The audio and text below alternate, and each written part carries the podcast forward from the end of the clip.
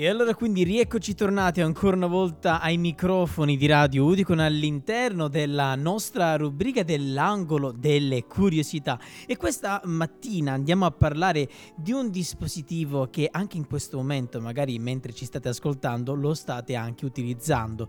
Parliamo ovviamente degli smartphone. In particolar modo quest'oggi andremo a vedere esattamente 10 modi in cui il nostro smartphone ci sta cambiando. C'è da dire dire che comunque sia nel mondo, pensate, ci sono ben 7 miliardi di abitanti e 6 miliardi di cellulare. La tecnologia mobile a oggi è più diffusa dei servizi igienici, pensate. Sono senza toilette ben 2,4 miliardi di persone. Ma in che modo questo accessorio sta cambiando il nostro corpo e in particolar modo quali effetti potrà avere sul nostro corpo? Oggi ne andremo a dire esattamente 10. Iniziamo subito subito con la prima. Iniziamo a dire che siamo sempre più curvi. In media trascorriamo 4-7 ore al giorno a fissare il nostro telefono. Un'abitudine che può imprimere al tratto cervicale una pressione di ben 27 kg, l'equival- l'equivalente diciamo del peso di un bambino di 8 anni portato sulle spalle. In un anno, pensate, si possono superare le 1400 ore di stress cervicale che, sommate ovviamente al tempo che trascorriamo sui libri o davanti al computer, possono comportare un rischio anche serio delle lesioni alla colonna. Ma adesso andiamo a vedere la seconda, anzi il secondo modo per cui il nostro smartphone ci sta cambiando fisicamente, la miopia. La diffusione dei dispositivi che mm, diciamo um, costringono l'occhio a guardare da vicino e in condizioni anche di scarsa luminosità disabituano ad abbracciare con la vista spazi aperti ed orizzonti lontani. Sarebbe tra le cause principali appunto dell'aumento quasi epidemico di miopia, soprattutto soprattutto in alcune aree del mondo. Pensate, negli anni eh, 70 era miope un quarto della popolazione del Nord America, oggi invece la metà. La percentuale di miopi tra i giovani adulti statunitensi è oggi pari al 35%. In Cina, ad esempio, ehm, vede male da lontano almeno 9 persone su 10. Ma proseguiamo. Andiamo a vedere la terza, il terzo modo anzi per cui il nostro smartphone ci sta cambiando fisicamente. Lo controlliamo in modo compulsivo, in media sono all'incirca 110 volte al giorno, 9 volte nelle ore di punta, con un picco tra le ore 17 e le ore 20, incidendo anche eh, nelle, nei momenti particolari proprio per questo orario, dalle 17, tra le 17 e le 20 magari è il momento in cui stiamo per uscire dall'ufficio oppure magari parlando delle ore 20 e quando ci sediamo a tavola per mangiare. Ma proseguiamo, pensate, il 93% dei ragazzi tra i 18 e i 29 anni, attenzione, dice di usare lo smartphone come mezzo per sfuggire alla noia, preferendo quindi ad alternative, diciamo ad attività alternative come leggere un libro o più semplicemente uscire con gli amici.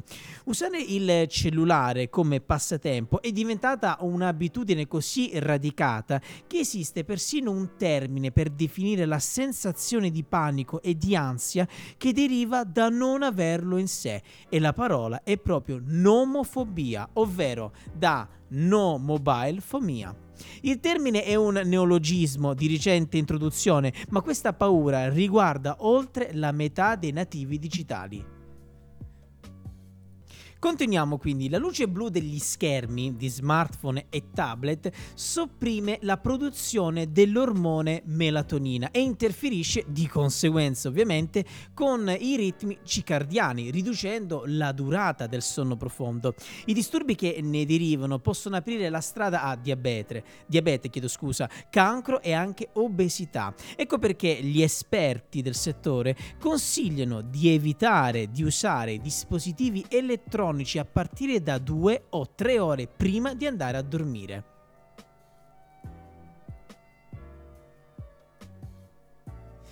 Gli smartphone, eh, questa eh, non ci voleva una ricerca per dirlo, ma lo possiamo dire anche noi, annienta la conversazione. Pensate, la sola presenza di un cellulare sul tavolo è sufficiente a ridurre la quantità della conversazione e il livello di empatia raggiunta con l'interlocutore, soprattutto se si tratta di un amico di vecchia data.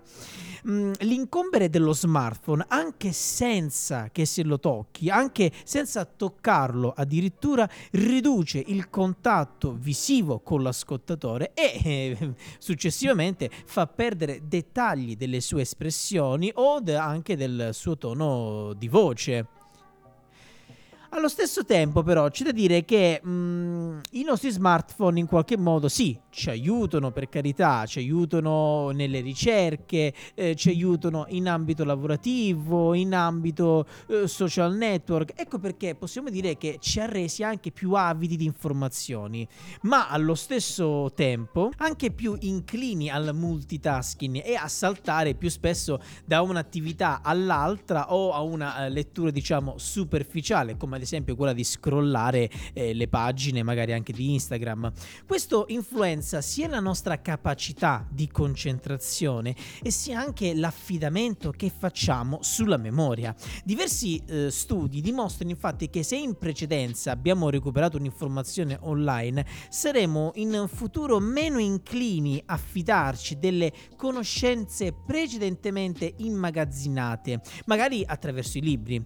Lo span medio di attenzione umano, ossia la capacità di rimanere concentrati su un compito senza distrarsi è ad oggi di 8 secondi. Pensate che invece nel 2000, quindi esattamente 22 anni fa, era di 12 secondi. Gli smartphone ci hanno reso anche disorientati. La tendenza ad affidarci sempre più ai sistemi GPS dei cellulari ci ha resi meno inclini ad allineare il nostro senso di orientamento. Inoltre, chi conta soltanto sulle mappe di Google, su altri sistemi satellitari per orientarsi, fa più fatica in seguito ad orientarsi nelle stesse situazioni quando magari la batteria è scarica o la connessione non prende o addirittura non c'è nessuna voce guida a disposizione. Gli smartphone hanno cambiato anche il nostro modo di andare al museo. Ogni due minuti, pensate, oggi gli esseri umani scattano più foto di quanto ne esisterebbero complessivamente in 150 anni fa. Ogni giorno nel mondo, infatti, vengono scattati un milione di selfie e si caricano su Instagram, pensate, oltre 80 milioni di foto al giorno. Questo dilagare di fotografi ha completamente cambiato il modo in cui si apprezza l'arte, eh, soprattutto fotografata ancora prima che osservata con attenzione.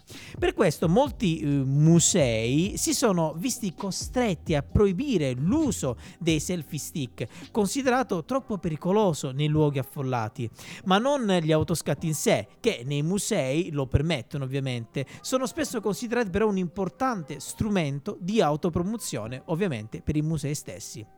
E concludiamo col dire che ci ha reso tutti testimoni. La diffusione capillare degli smartphone anche nelle aree più povere del mondo ha completamente cambiato il modo di documentare la crisi e gli episodi di violenza, ma anche la gestione delle emergenze stesse e la capillarità delle ricerche scientifiche. I cellulari possono funzionare come sismografi, sfruttare i social network, sfruttare i social media per diffondere richieste di aiuto. Basti pensare a Twitter e alla, alle purtroppo eh, ultime guerre che stanno succedendo, diffondere allerte meteo o addirittura informare gli scienziati sulla diffusione di determinate malattie. Ebbene, questa era la nostra curiosità di questa mattina, i 10 modi in cui il nostro smartphone ci sta cambiando psicologicamente e anche fisicamente. Non mi resta quindi che salutarvi e darvi l'appuntamento, ovviamente per coloro i quali ci stanno seguendo in diretta, darvi l'appuntamento a tra pochissimo con il proseguo della nostra mattinata qui su Radio Udicon. E invece do appuntamento magari per coloro i quali ci stanno seguendo tramite i nostri podcast sempre sul sito www.radioudicon.org vi do appuntamento con gli altri podcast.